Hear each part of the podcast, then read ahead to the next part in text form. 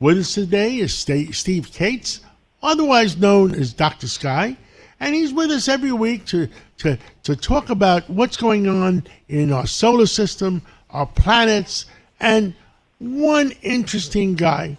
Steve, good morning on a Sunday morning. How are you today?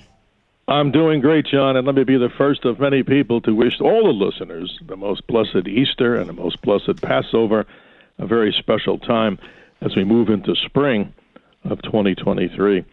But, John, it's so interesting talking the big news in NASA, of course, is the selection of the new crew that will replicate a mission which we had back in November called the Artemis 1 spacecraft, which went beyond the moon itself, you know, orbited the moon. But this time we have actually a whole new crew that NASA selected. And how about this? The first female astronaut among them, her name is Christina Koch.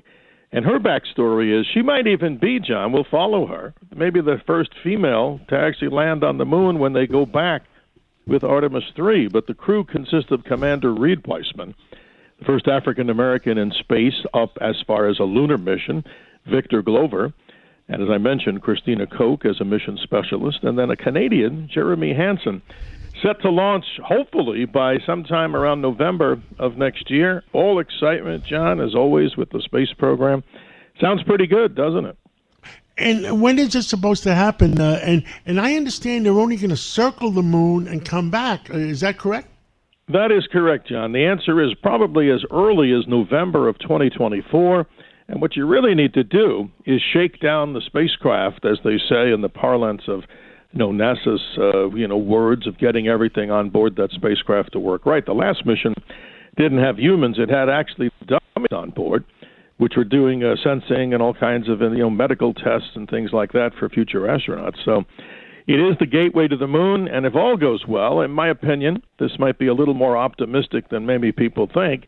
The landing on the moon with Artemis 3 is supposed to take place in 2025. I'm an eternal optimist to have them do that, but things might go a little slower if indeed all these things don't check out in this particular shakedown cruise.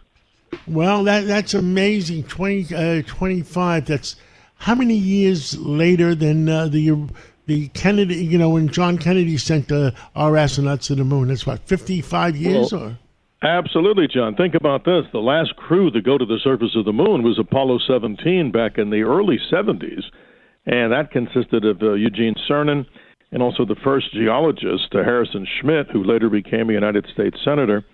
Sadly, uh, Gene Cernan passed on, but uh, we might find out that Harrison Schmitt is still alive. It's been a heck of a long time and long overdue in many people's estimation. Is there any uh, uh, advance uh, where on the moon they want to land this time?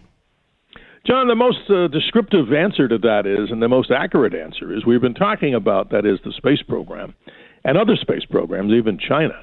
They're talking about this area to the southern pole of the moon called the Aitken Basin. And simply, this is an area of the moon that's pretty much in darkness. And they would land there for reasons because they've actually detected this permafrost, if you want to call it, more specifically, like some sort of water ice on the surface of the moon. It seems to be a place that astronauts would want to go and the reason also is the temperatures on the moon. When we saw the Apollo program, we found out that obviously they didn't land during high noon because the temperature there gets up to over the boiling point of water, over 212 Fahrenheit. So this area on the south pole of the moon is conducive for many reasons. They can actually keep the temperatures a little bit stabilized, more so than being in high direct sunlight. Was there a reason they, they didn't want to orbit the moon and just circle it once to come back? Well, the reason they do that, John, they have to test out this spacecraft. This whole Orion capsule is a very, how do I say it, super modernized version of the old Apollo capsule. But this particular mission goes way beyond the farthest that humans have been so far was Apollo 13. With that mission that we all know almost didn't make it back to the Earth because of an explosion of the oxygen tanks on board the spacecraft. But this time they're going to circle the moon. There's a lot of things to make sure that the spacecraft operates, you know, as they really need to and it sets the pathway as they're actually doing an orbital path for what may then become something called the Gateway Space Station. They actually need to have the uh, orbital characteristics to put a space station up there, and that's uh, pretty fascinating stuff. But closer to home, we always talk, John, about the mystery of the week, and this one centers around the beautiful romance of the whole season of Easter and the blessed time of Passover. And we find out that the original date of Easter, or how it's configured, is simply this it's the first Sunday after the first full moon, after the vernal equinox. In simple language, it means it's the first full moon after the beginning of spring, which happened March 20th.